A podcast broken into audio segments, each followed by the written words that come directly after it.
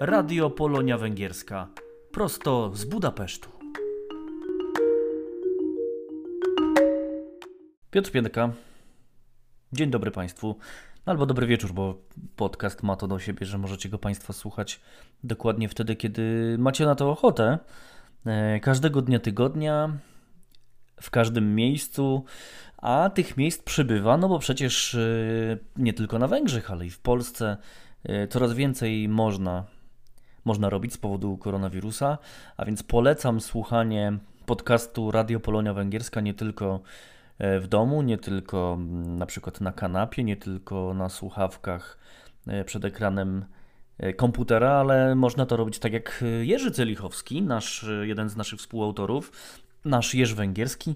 Ostatnio, e, kiedy rozmawialiśmy na temat programu, e, to powiedział, że słuchał go biegając. E, dzisiaj można to robić całkiem legalnie w wielu miejscach Budapesztu, w wielu miejscach Węgier. No i cieszę się, że także z tego, co słyszymy w Polsce. Mamy nadzieję, że już niedługo będziemy mogli do Polski pojechać e, i być może tam nagrać jeden z naszych podcastów. Na pewno będziemy próbowali nagrywać różne wywiady nie tylko przez Skype'a.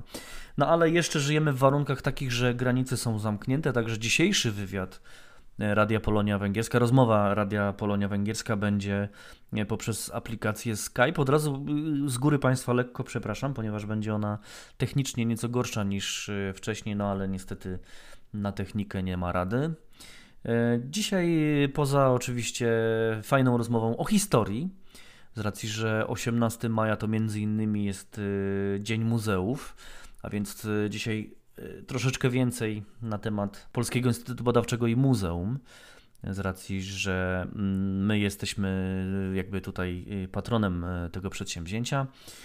No to stałe pozycje, ale dzisiaj zaskoczę Państwa. Dzisiaj Państwa zaskoczę, ponieważ pozycje w naszym programie będą nieco poprzestawiane. Zobaczymy. Dajcie Państwo znać, czy podoba się Wam podobał się Wam ten układ. Na początek razem z Igą Kolasińską zapraszamy Państwa na serwis. Serwis informacyjny, wiadomości polonijne. No, jest już y, coraz lepiej, ponieważ coraz więcej się dzieje, coraz więcej będzie się działo. E, no otwieramy, otwieramy kolejny odcinek Radia Polonia, Węgierskie, e, Radia Polonia Węgierska, ale także otwieramy się już od koronawirusa. Zapraszam Państwa serdecznie do programu. Zaczynamy od serwisu.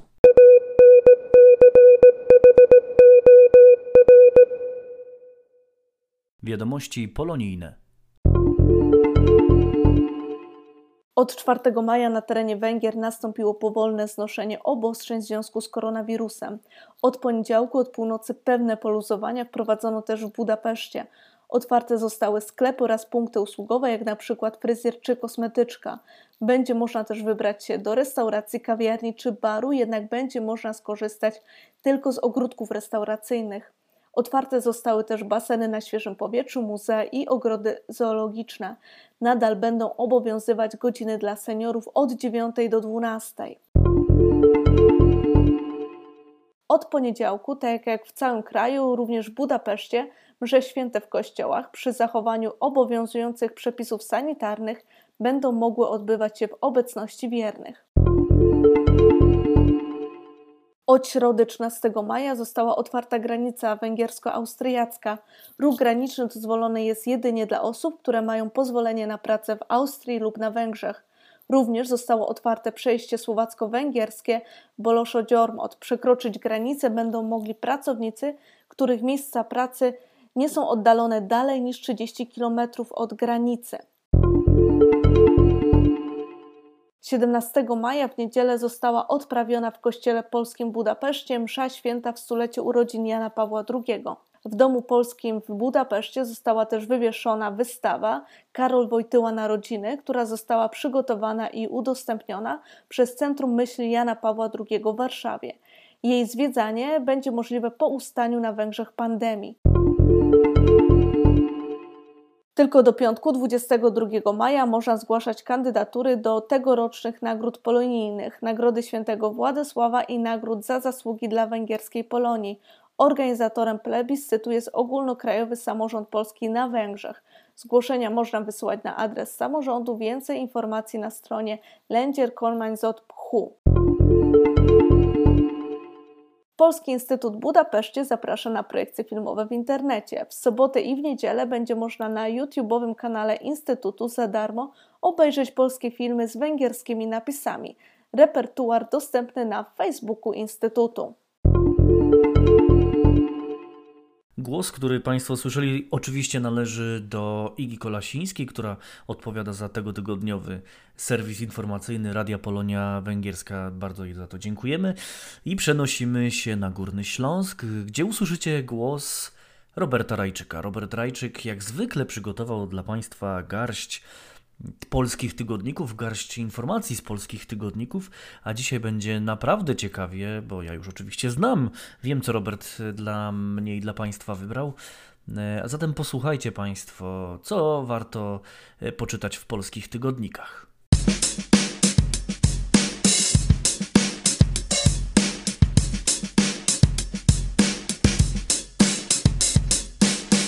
Kto zarabia na koronawirusie i dlaczego podcasty stają się coraz bardziej popularne? O tym między innymi można przeczytać w tegotygodniowych wydaniach polskich tygodników. Po lekach i paralekach Polacy zaczęli gromadzić zapasy żywności oraz środków higienicznych.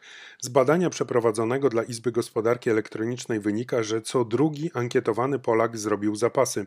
Spółek sklepowych znikały wszystkie produkty o przedłużonej trwałości, pisze Adam Grzeszak w artykule Kto zarobił na wirusie w polityce. Główny Urząd Statystyczny informował o nagłym zwiększeniu produkcji kaszy oraz grysików gryczanych. O 17% w marcu była wyższa sprzedaż produktów do smarowania, a o 1,5% piwa. I to pomimo zamknięcia gastronomii. W każdym kraju obywatele pod wpływem paniki wirusowej kupowali żywność według lokalnych upodobań. W Stanach Zjednoczonych na przykład jak woda szły zupy w puszkach. Jednak globalną gwiazdą okazał się papier toaletowy. Kupowano go wszędzie i w takich ilościach, że w niektórych państwach konieczna okazała się okresowa reglamentacja. Do dzisiaj socjologowie głowią się nad przyczynami tego zjawiska. Dominuje teoria, że skłonność do nadmiarowych zapasów wynikała z zaleceń antywirusowych, w których wiele mówiło się o czystości oraz higienie. Jest też taka teoria, że papier jest lekki, więc można go brać w dużej ilości, a na dodatek nie ma go czym zastąpić. W Polsce dla wszystkich wystarczyło, być może dlatego, że Polska jest wielkim producentem oraz eksporterem tego towaru, zajmując siódme miejsce na świecie. Zwycięzcą zmagań z koronawirusem jest jednak handel elektroniczny, czytamy w polityce.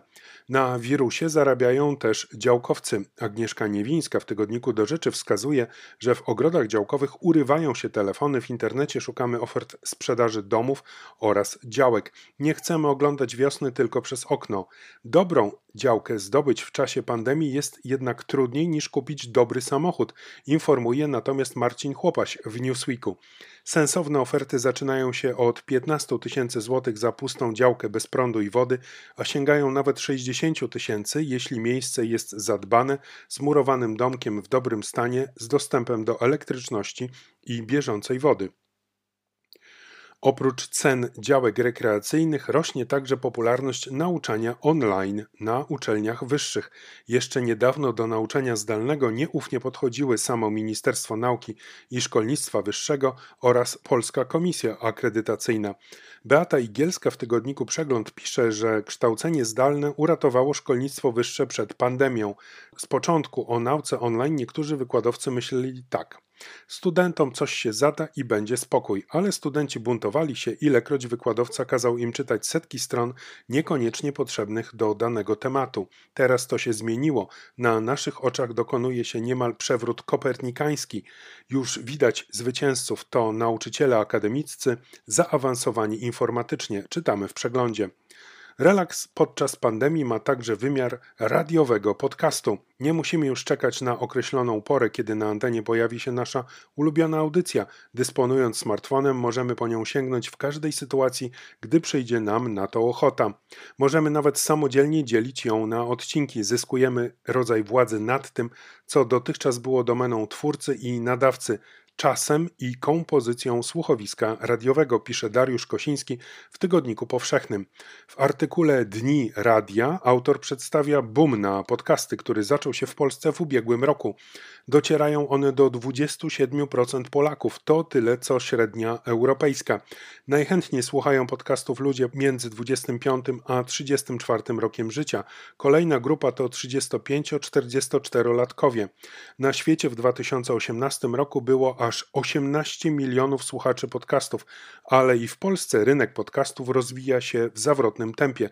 40% więcej co miesiąc nowych podcastów.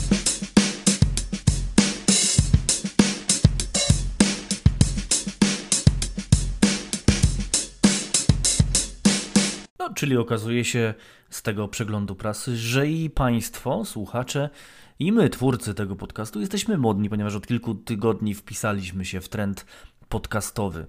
Bardzo się cieszymy, e, że możemy dla Państwa robić ten podcast. Bardzo się cieszymy, że Państwo e, go słuchacie. A teraz mała prywata. E, bardzo mi było miło, że w przeglądzie prasy Robert umieścił artykuły dwóch moich znajomych, z którymi miałem kilka lat temu możliwość pracy w telewizji polskiej. Agnieszka Niewińska w tej chwili jest w, tygodniku do rzeczy, a Marcin Chłopacz kiedyś w Teleekspresie, dzisiaj jest w Newsweeku, ale ten świat się zmienia. Jedni są y, w tygodniku do rzeczy, inni w Newsweeku, a jeszcze inni siedzą przed mikrofonem pod Budapesztem i robią dla Państwa podcast w ramach Polskiego Instytutu Badawczego i Muzeum.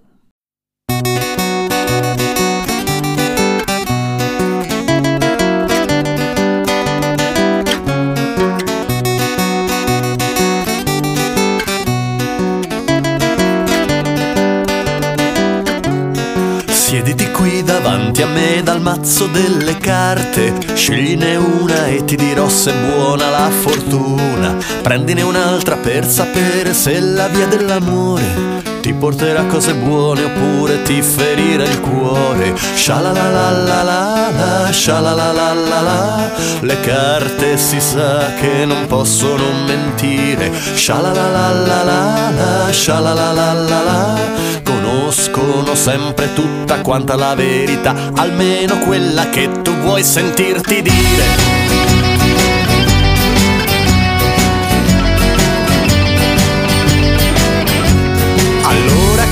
Cominciamo a vedere cosa c'è nel tuo futuro.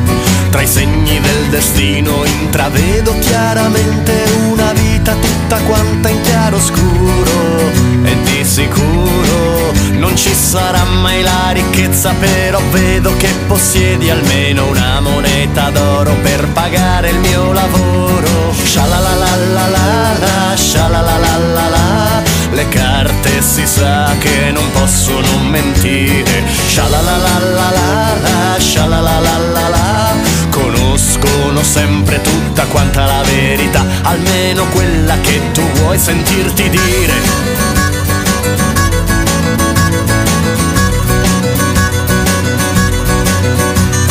Gira senza sosta l'alternanza della buona della cattiva sorte. Io so capire cosa c'è nella tua mente, tutti i sogni di una vita o la paura della morte. Io sono solo il portatore sano di un virus capace di nutrirsi di quel bisogno umano di andare alla ricerca di certezze o di speranze ed io sono pronto a venderle, ne ho fatto il mio lavoro, costa una moneta d'oro. Shalalalalala, shalalalalala, le carte si sa che non possono mentire. Shalalalalala, shalalalalala, conoscono sempre tutta quanta la verità, almeno quella che tu vuoi sentirti dire.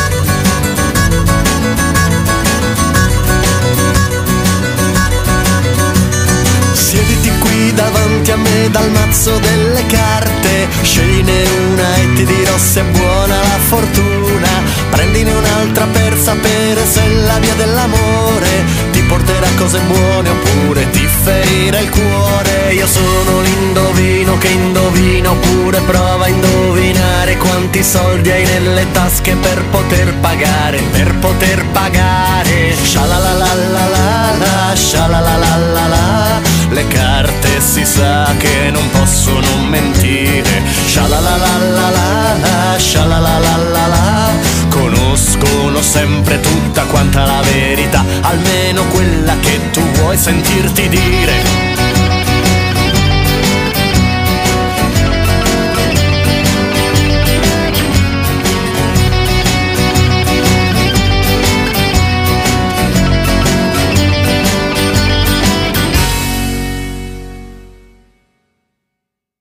Artysta, którego Państwo przed chwilą słyszeli, nazywa się Roberto Billi. Nie da się ukryć, jest Włochem. E, no bo troszeczkę muzyki włoskiej sobie teraz pograliśmy. E, piosenka nazywała się Lindovino. Nie znam włoskiego, nie wiem tak naprawdę, no, mógłbym sprawdzić, ale nie wiem tak dokładnie, e, co znaczy ten tytuł, ale końcówka mi się podoba, wino. A propos wina i pierwszych zmian w naszym programie będzie właśnie teraz. E, ponieważ dokonaliśmy pewnej zmiany i e, dla tych, którzy są zniecierpliwieni, żeby słuchać Jeża Węgierskiego, mam dobrą wiadomość, Jeż Węgierski no, w tym odcinku będzie dużo szybciej, czyli teraz. E, Jeż Węgierski będzie dużo szybciej, ale również będzie właśnie o winie. O winie, o turystyce, o gospodarce, o wielu różnych rzeczach, jak to zwykle Jurek Celichowski bardzo poszerza nam węgierskie horyzonty. Zapraszam Państwa na kolejny odcinek Jeża Węgierskiego w Eterze.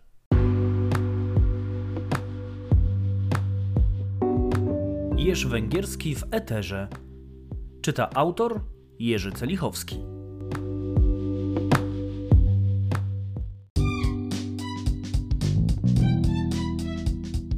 Tegoroczne wakacje zapowiadają się skromnie niż zwykle. Wszyscy mamy mniej pieniędzy, w wielu miejscach w dalszym ciągu w mocy są niesprzyjające turystyce ograniczenia. Obawiamy się obecnej wciąż zarazy, która zresztą może znów wybuchnąć. Będzie więc pewnie ostrożnie i bardziej lokalnie. Znakomita to okazja, by odkryć dla siebie nieodległe, a ciekawe miejsca, które w innych okolicznościach zwykle przegrywają z egzotyczniejszymi celami. Jednym z takich miejsc będzie z pewnością najbardziej z Polską związana część Węgier, czyli region tokajski. O jakim związku tu mowa? Rzecz jasna chodzi tu o wino. W swoim czasie w XVI, XVII, XVIII wieku wino tokajskie Węgrzyny właśnie dominowało na polskim rynku. Tokaje było nie tylko artykułem spożywczym, ale stały się częścią obyczajowości polskiej, głęboko wbudowały się w kulturę. Jan Kochanowski w żartobliwej fraszce do starosty Muszyńskiego wspomina Uchry, Węgry, skąd przywozi on dla siebie wina. Mowa jest bez wątpienia o nieodległym regionie tokajskim. Polacy byli więcej niż po prostu odbiorcami win. Kupcy z Polski byli obecni w regionie, swoimi zamówieniami kształtowali produkcję i jednokrotnie się tam osiedlali. Dość powiedzieć, że po rozbiorach, kiedy region tokajski stracił polski rynek, sam też doświadczył uwiądu.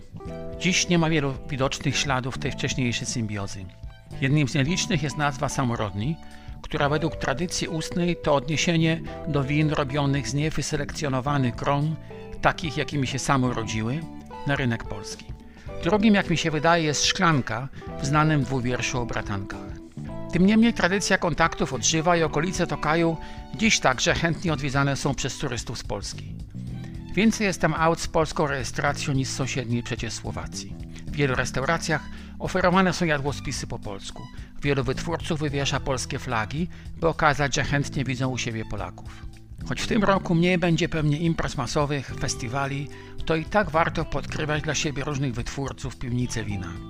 Jeśli ktoś ma małe dzieci, można, jak to jest tutaj praktykowane w ramach lokalnej tradycji, w trakcie wyjazdu zapolować na słodkie asu zrobione w roku urodzenia dziecka i odłożyć je na jego 18 urodziny albo na wesele. Tym, co lubię więcej wiedzieć, polecam blog Blisko Tokaju, którego autor Gabriel Kurczewski unikalnie kompetentny sposób opowiada o regionie, jego związkach z Polską, no i o samych winach.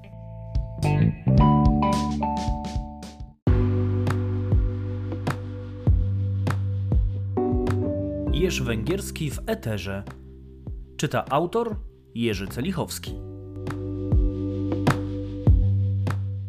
Jeżeli macie Państwo niedosyt y, Jurka Celichowskiego, to ja polecam jego blog, pisany blog, e, czyli Jeża Węgierskiego.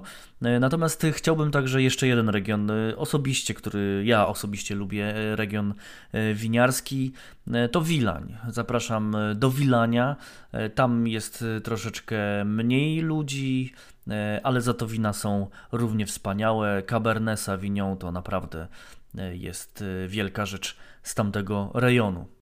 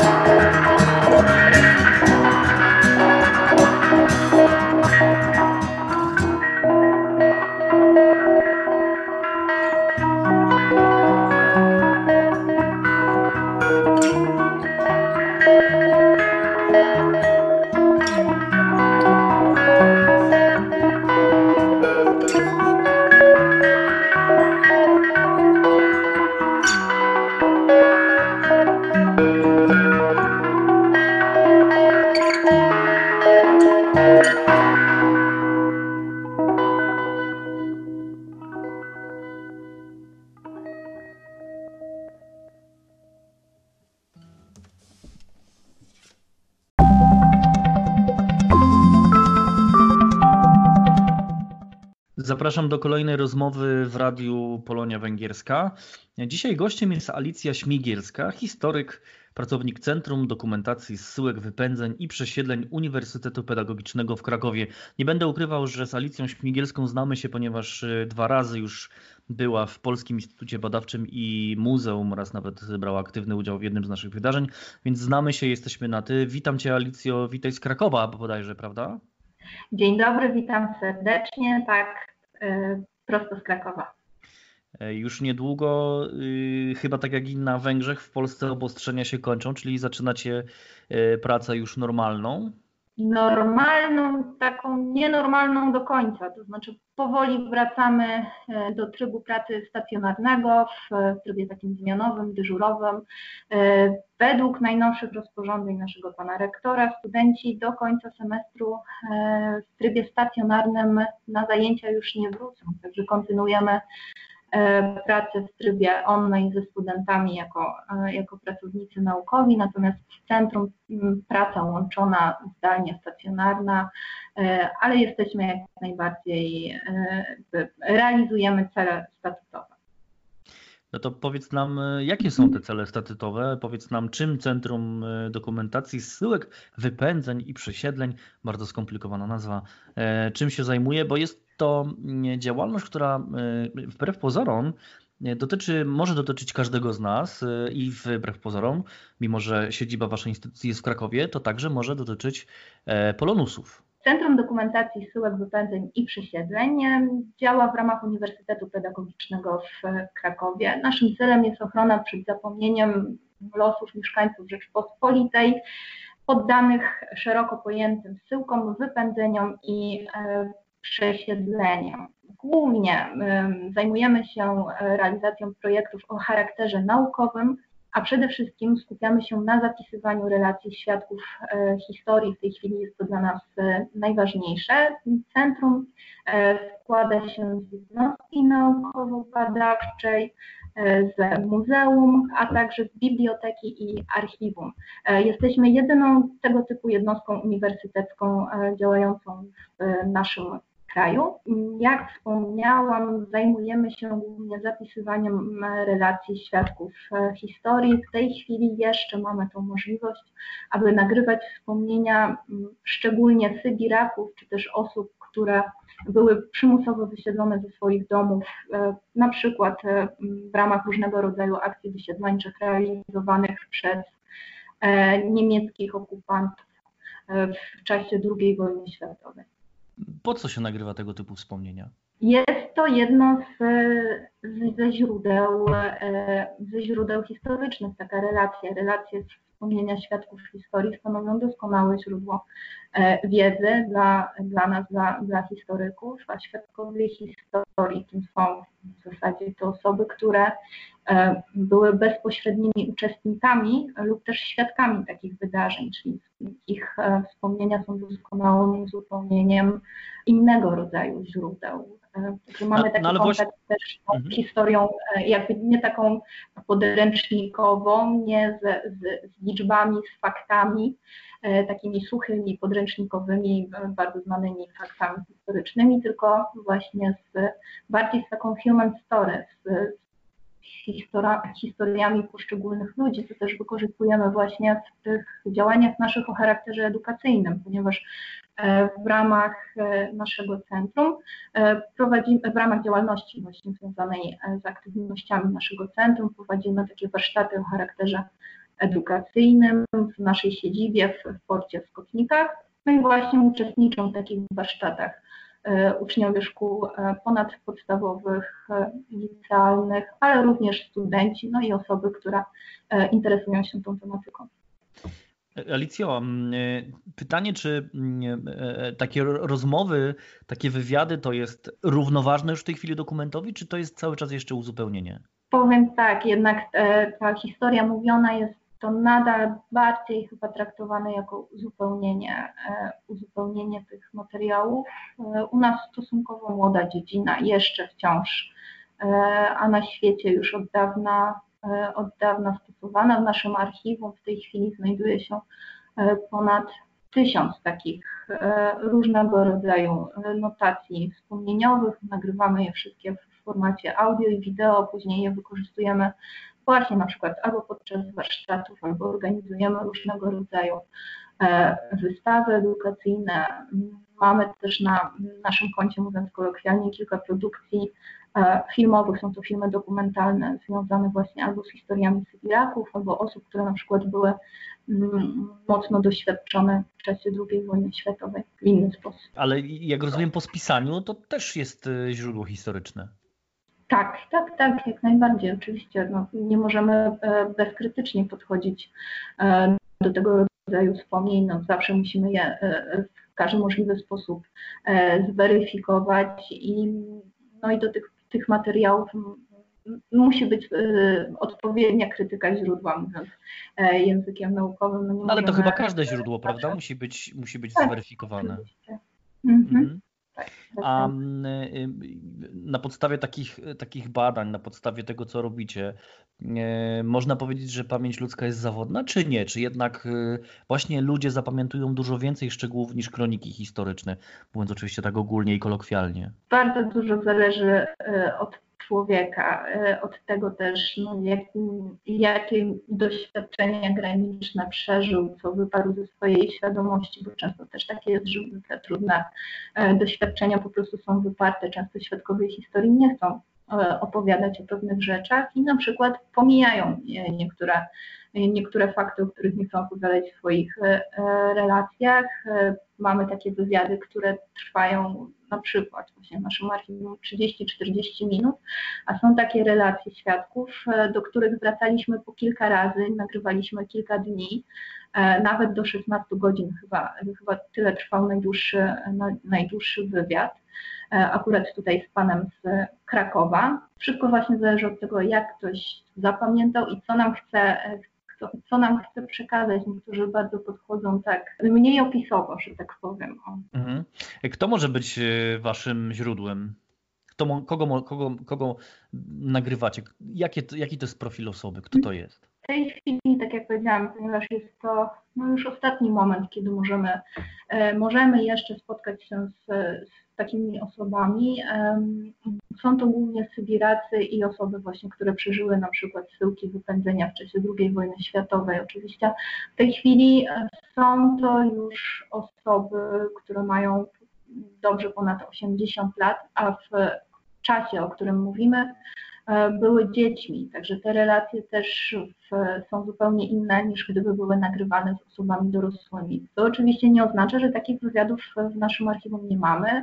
E, jest kilka notacji z osobami, które mia, e, które w momencie nagrywania wywiadu miały 100 lat i więcej. Także tutaj, jeśli porównujemy e, te wspomnienia, no one się w znaczny sposób różnią. Bardzo często było tak, że dzieci wszystkiego nie wiedziały, że pewne fakty były przez rodziców e, przed dziećmi ukrywane. Często dzieci po prostu nie zdawały sobie sprawy z sytuacji, w jakiej się e, znaleźli, także te wspomnienia są zupełnie, zupełnie inne. Czyli można powiedzieć, że każdy właściwie może być takim świadkiem historii. Mówię to oczywiście w kontekście e, projektu, jakie, jakie Państwo tak, macie. Doświadczeń, tak, tak, projektów, no i e, oczywiście okresu, e, na którym, okresu historycznego, na którym się e, skupiamy, prawda? No bo e, zawsze do tego, takiego wywiadu trzeba się merytorycznie odpowiednio przygotować.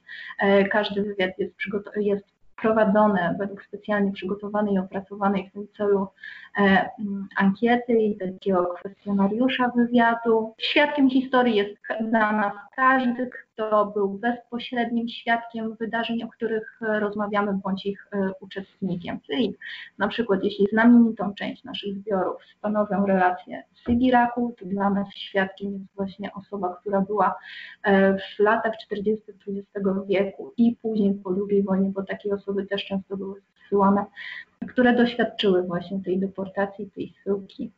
Pytam, oczywiście pytałem o to w kontekście mm, projektu, który będziecie Państwo realizować. Będziecie realizować razem z Polskim Instytutem Badawczym Muzeum, ale o nim powiemy później.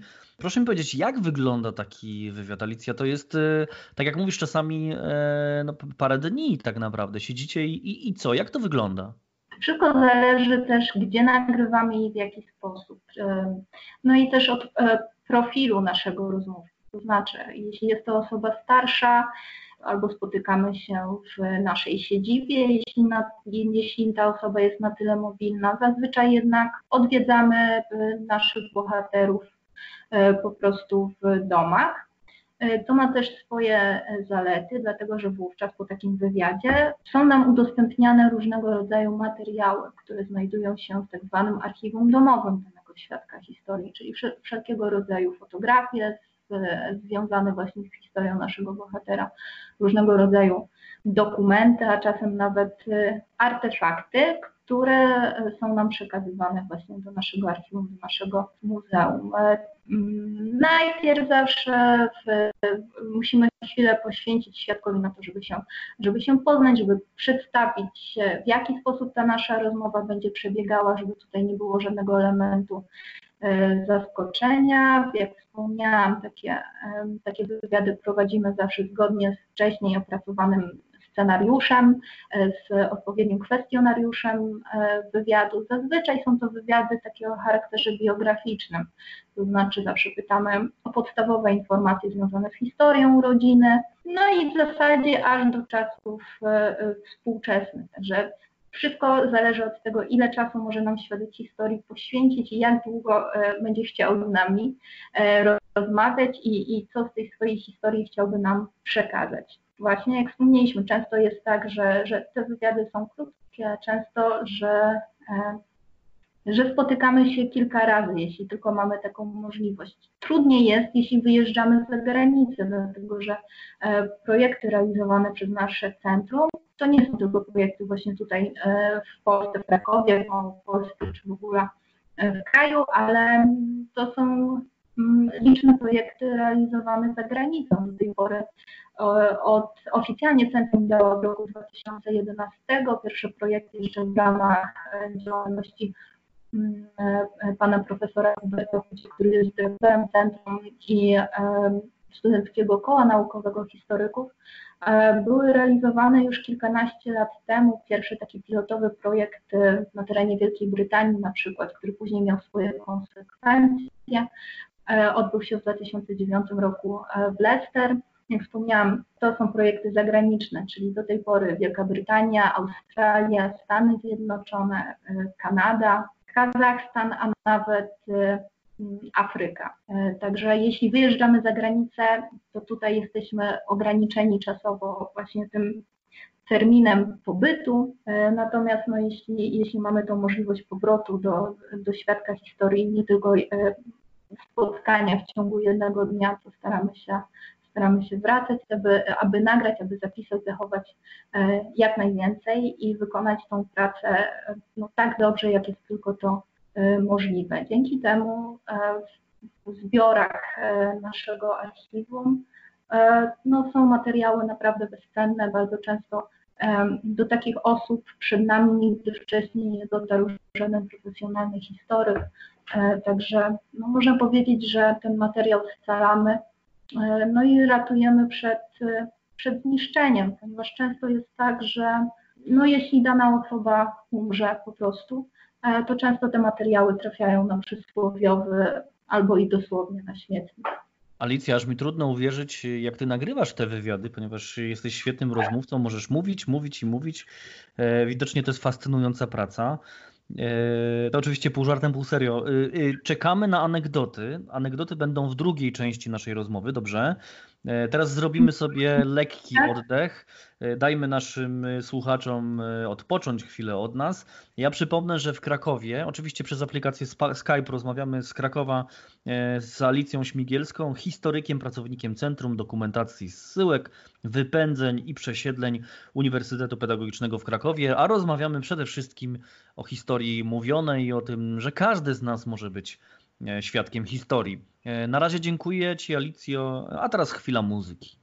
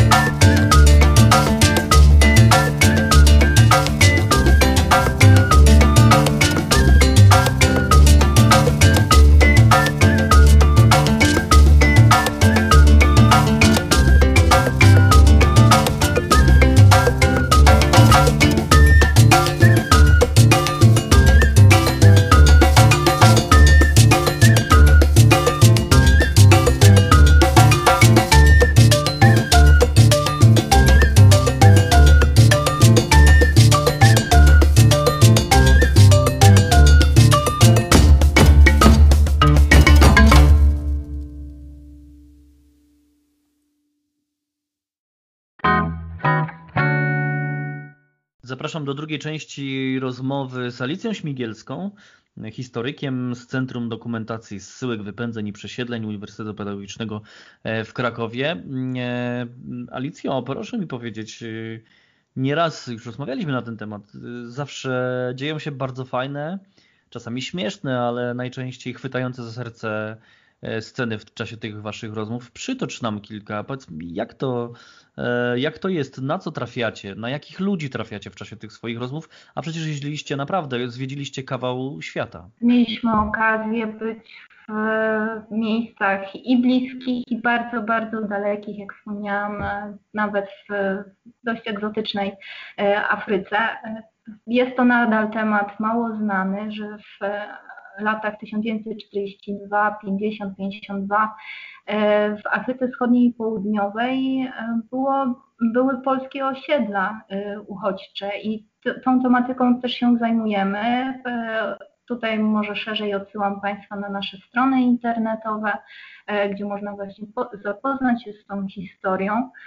Ale wracając do e, anegdot i, e, i do historii wzruszających, e, jest ich bardzo dużo. Zazwyczaj nie wiemy do końca, z kim się będziemy spotykać. Jeśli jest to wyjazd o charakterze zagranicznym, to pomagają nam e, osoby związane właśnie aktywnie ze środowiskiem e, kombatanckim czy polonijnym na miejscu, właśnie tam do miasta, do którego wyjeżdżamy.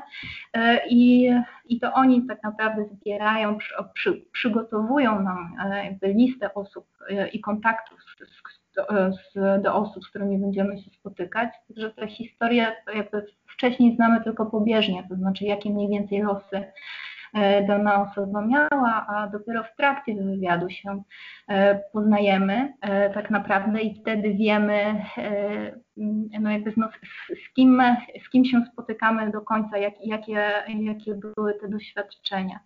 E, ja powiem szczerze, że dla mnie niezapomnianą historią była historia i spotkanie z panią e, Emilią Wisiewicz. To był jeden z pierwszych e, wyjazdów takich o charakterze naukowym związanych z historią mówioną, w którym uczestniczyłam.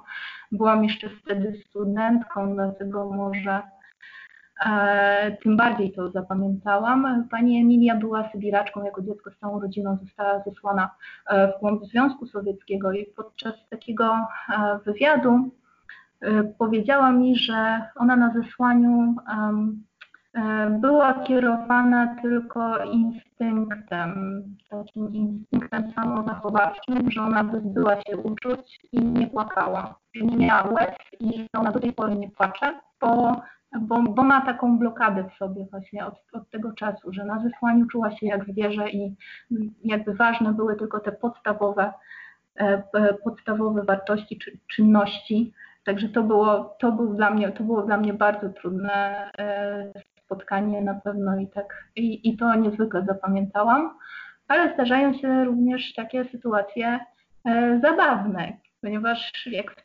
wspomniałam, do, do każdego takiego wyjazdu, w zależności od tematyki, odpowiednio się e, przygotowujemy merytorycznie. Historię znamy bardzo dobrze, właśnie tutaj głównie związane z tymi historiami sybirackimi, no, no doskonale wiemy, także często jakby naprowadzamy świadka historii, jeśli się gubi lub nie do końca jest pewny w, w, w jakim mieście na przykład coś się mogło dziać, to staramy się tak troszkę naprowadzać prawda, w trakcie rozmowy.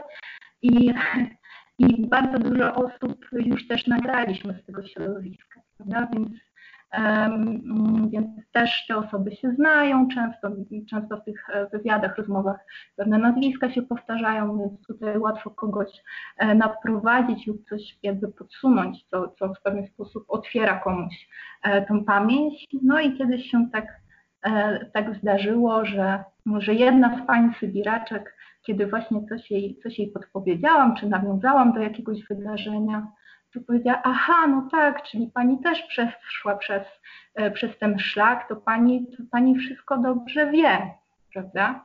Także to było, to było dosyć zabawne. Ja miałam wtedy dwadzieścia kilka lat, a, a tutaj Sybiraczka no jakby nie porównała 80-letnia jakby do siebie, więc i takie historie też się e, zdarzają różne. Kiedy byliście u nas w Budapeszcie, pierwszy raz, kiedy się spotkaliśmy z kierownictwem Centrum Dokumentacji, to wymyśliliśmy sobie projekt. Teraz zdradzimy parę szczegółów tego projektu. Ten projekt miał już ruszyć, już miał być w trakcie, a może nawet miał być w połowie, ale z powodu no, wiadomej on na razie nie ruszył, ale zapowiadamy go już pewnie, być może po wakacjach nam się uda e, już ruszyć z kopyta. Chodzi o tak zwaną emigrację serc. Wszyscy, a bardziej wszystkie panie, e, nasze emigrantki, e, wiedzą o co chodzi. Bardzo się profesor Norbert, Hubert, przepraszam, Chudzio, bardzo mu się spodobało to, że tak wiele pań tutaj jest właśnie emigracja, że lata 70., 80., nawet i 60. to jest przede wszystkim właśnie emigracja serc.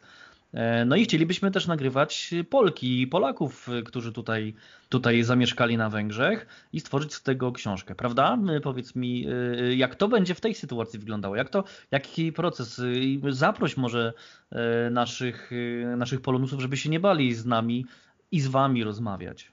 Tak, jak najbardziej. Wszystko, o czym mówisz, jest prawdą. E, już się do tego projektu e, bardzo mocno e, od dłuższego czasu przygotowujemy. No i mamy nadzieję, że mimo tej całej epidemiologicznej sytuacji, która, niestety wszystkich dotknęła, wkrótce ten projekt uda się zrealizować, że, że Państwo z nami się spotkają, do czego e, bardzo, bardzo, bardzo gorąco e, zachęcam. Jest to niezwykle ważne, aby opowiadać e, właśnie o swoich doświadczeniach, o swoich przeżyciach. Nasze centrum właśnie realizuje nie tylko projekty takie związane z okresem II wojny światowej, ale poszerzamy spektrum naszego e, działania. Dlatego właśnie realizujemy również e, projekty związane z emigracją mm, szeroko pojętą, też polonijną. W ubiegłym roku realizowaliśmy taki projekt historyczno-antropologiczny, na przykład w serbskim Ostojiczewie, E, wcześniej e, e, podobne projekty we współpracy z Instytutem Historii i Archiwistyki naszego uniwersytetu były realizowane na rumuńskiej Bukowinie. No i teraz postanowiliśmy, że właśnie chyba czas najwyższy, aby podobny projekt zrealizować właśnie, właśnie u Was w Budapeszcie, w Uczestniczyliśmy w takim wydarzeniu też w ubiegłym roku e, u Was w Instytucie, gdzie było spotkanie też z różnymi innymi przedstawicielami e, jednostek zajmujących się historią. Mówiono też, że jeśli ktoś z Państwa e, uczestniczył w takim spotkaniu, to być może nas pamięta, a jeśli nie, to, to, to tym bardziej zachęcam do tego spotkania i do, do, do udziału w, w projekcie, do przekazania swoich wspomnień właśnie do, do archiwum i do instytutu. Alicja, ostatnie pytanie, bo już powoli czas nas goni. E, powiedz mi, co, e, jeżeli nie uczestniczyło się w wielkich wydarzeniach historycznych, takich jak Syłki, czy druga wojna światowa, co powiedzmy moja teściowa, która w 80 którymś roku przyjechała na Węgry za swoim mężem, czy do swojego męża tutaj się osiedliła, co ona, mówię przykładowo oczywiście, co ona może przekazać historykom? I nie tylko, bo przecież to trochę też i praca socjologiczna, prawda?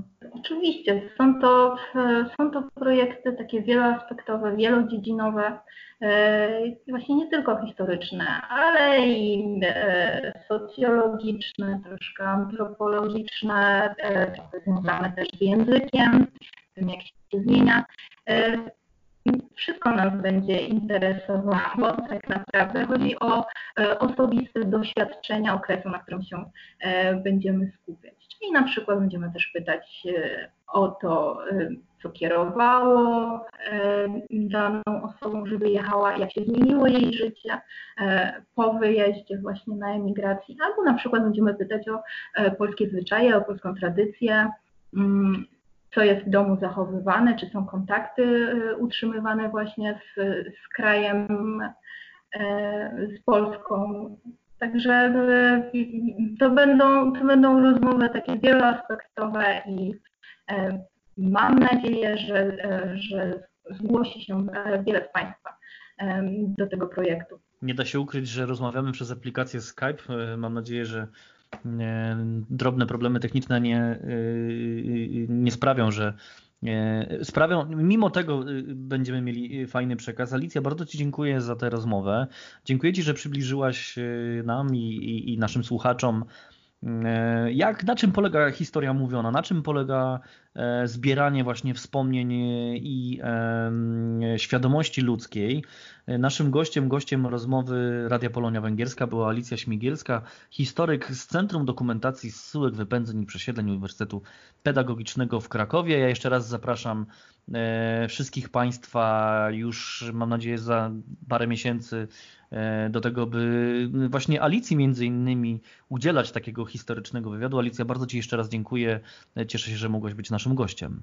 Bardzo dziękuję. Mam nadzieję, że e, do miłego zobaczenia z całym zespołem Centrum Dokumentacji Syłek Wypędzeń Przesiedleń Uniwersytetu Pedagogicznego.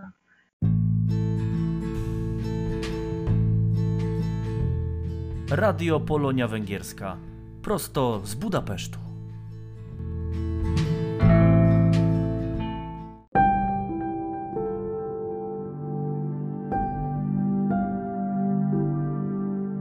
Książka na głos.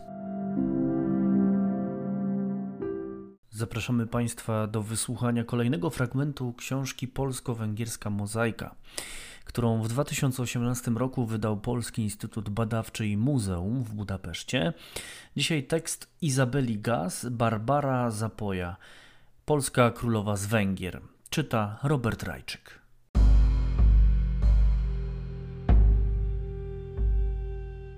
Barbara Zapoja była trzecim dzieckiem hrabiego spiskiego pana na Tręczynie, dzisiaj Tręcin na Słowacji, Stefana Zapoja i księżniczki z rodu Piastów Jadwigi.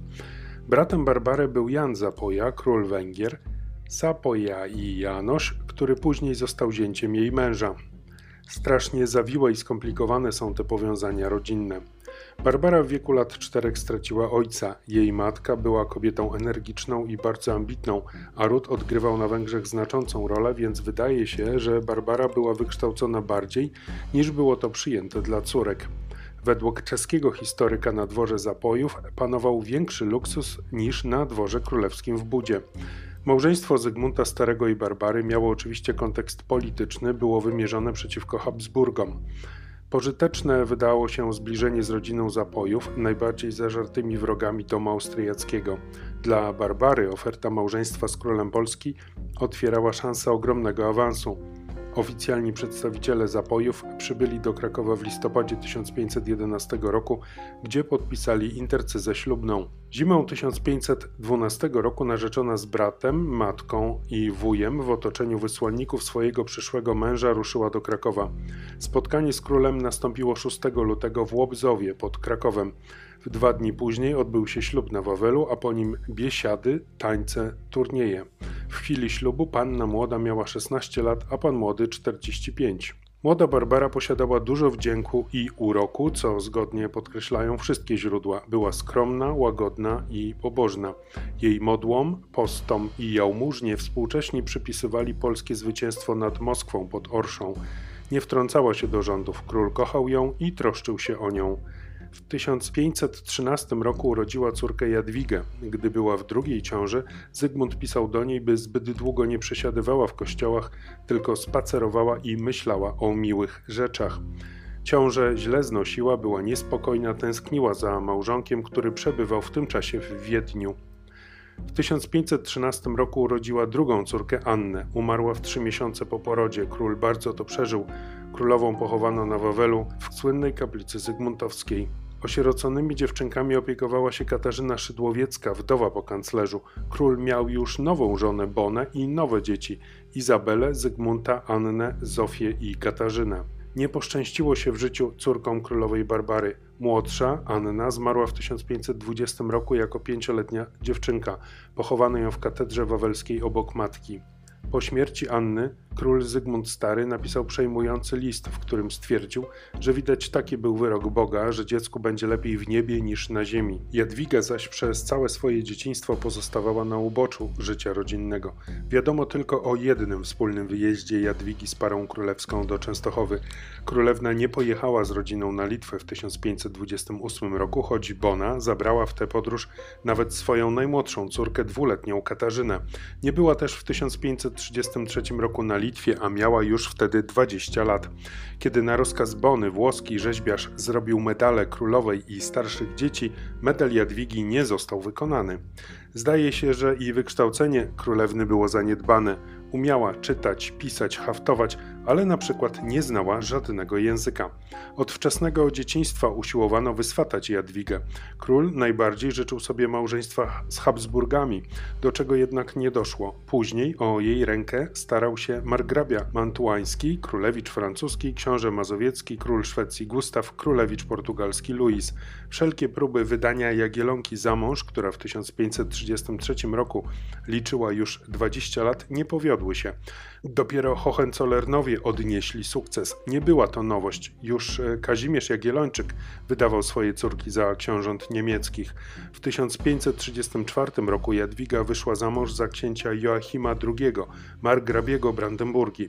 Narzeczony był wprawdzie wdowcem, strojgiem dzieci, ale nie starym i przystojnym.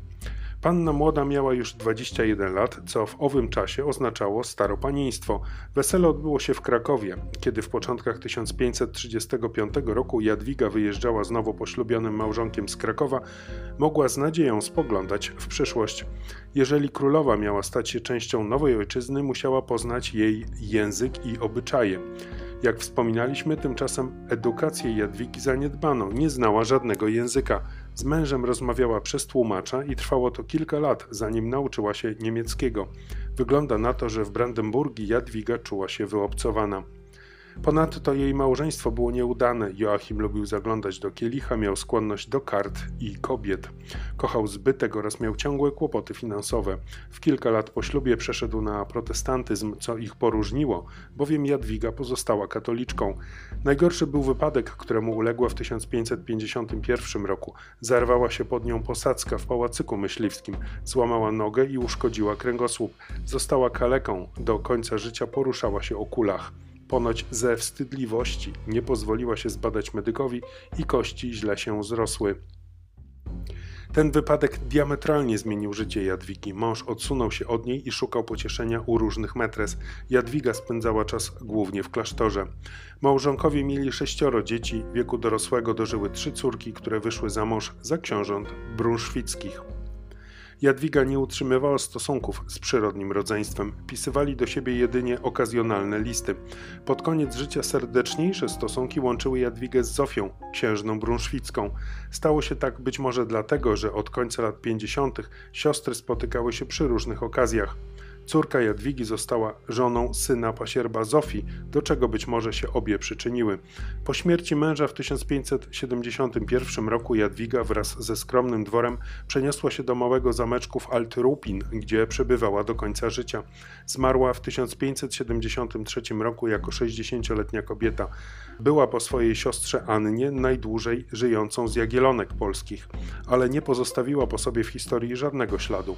Jesienią 2017 roku ukazała się książka Anny Brzezińskiej, córki Wawelu, opowieści o jagiellońskich królewnach. Pisząc o córkach króla Zygmunta Starego i Barbary oraz Zygmunta Starego i Bony, autorka nie rekonstruuje wyłącznie ich matrymonialnych perypetii, ale także najważniejsze etapy życia ówczesnych kobiet. Najwięcej wiemy o pierworodnej Zygmunta Starego i Bony, Izabeli, późniejszej żonie Jana Zapolia i królowej Węgier. Wychowywano ją wspólnie z bratem Zygmuntem Augustem, o jej młodsze siostry Zofię, Annę, Katarzynę dbano już mniej ale w książce jedną z najważniejszych osób jest Karlica Dosia, postać prawdziwa, przyjaciółka i powiernica królewien, szczególnie Katarzyny, z którą wyjechała do Szwecji. Tam zajmowała się korespondencją Katarzyny i była ochmistrzynią małego Zygmunta III Wazy. To dzięki Dosi poznajemy XVI-wieczny Kraków Jagiellonów, wychodząc także poza mury Wawelu. W XVI wieku karły były traktowane jak zwierzątka, kupowano je, sprzedawano, ale były także największymi powiernikami tajemnic swoich panów.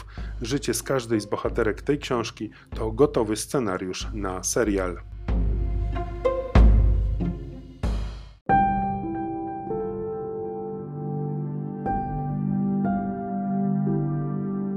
Książka na głos.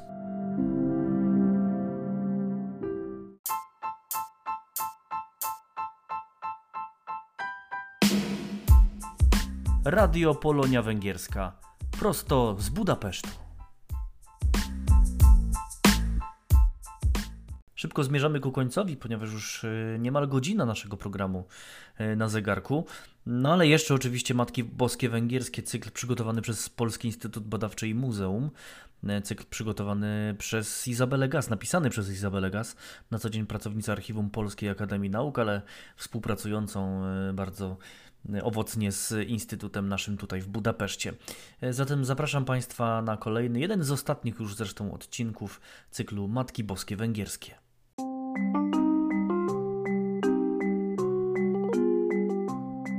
Matki Boskie Węgierskie autorstwa Izabeli Gaz.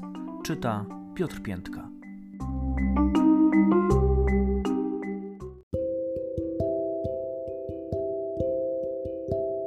Madonna Łokietkowa, nazywana Panią Wiślicką lub Matką Bożą Uśmiechniętą, znajduje się w bazylice kolegialnej Najświętszej Maryi Panny Wiślicy w województwie świętokrzyskim. Należy do najstarszych i najcenniejszych dzieł sztuki sakralnej w tym rejonie.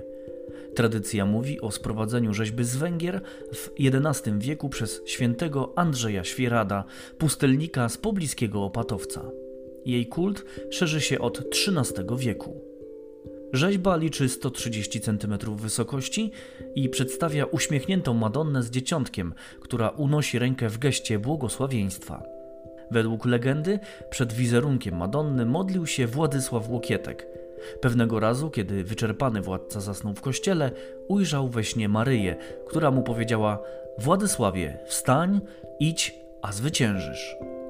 Przed posągiem modlił się Kazimierz Wielki, to on ufundował kolegiatę, królowa Jadwiga i Jagiełło. W 1966 roku Madonna została ukoronowana przez kardynała Stefana Wyszyńskiego.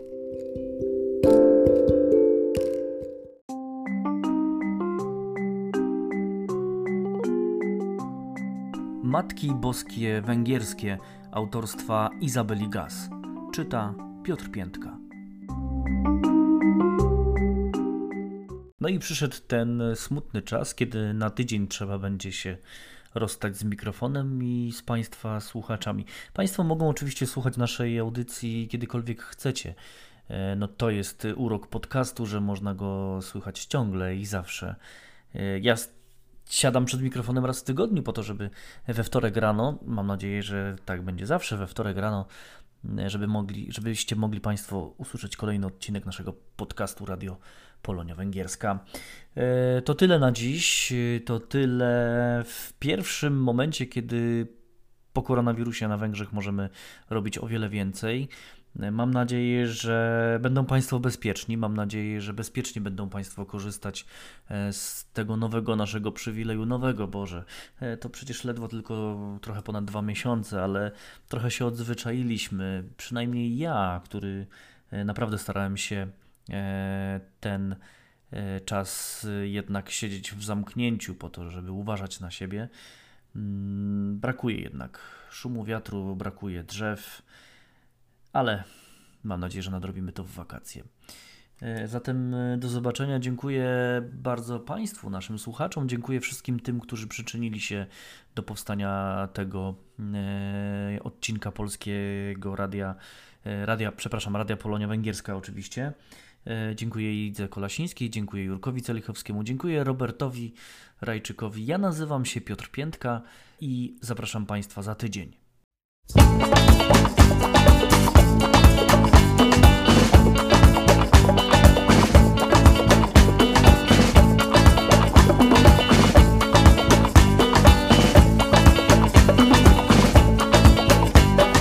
Nadie como tú baila el nadie como tú baila el boogaloo, nadie como tú Baila el boogaloo, nadie como tú. Baila el boogaloo.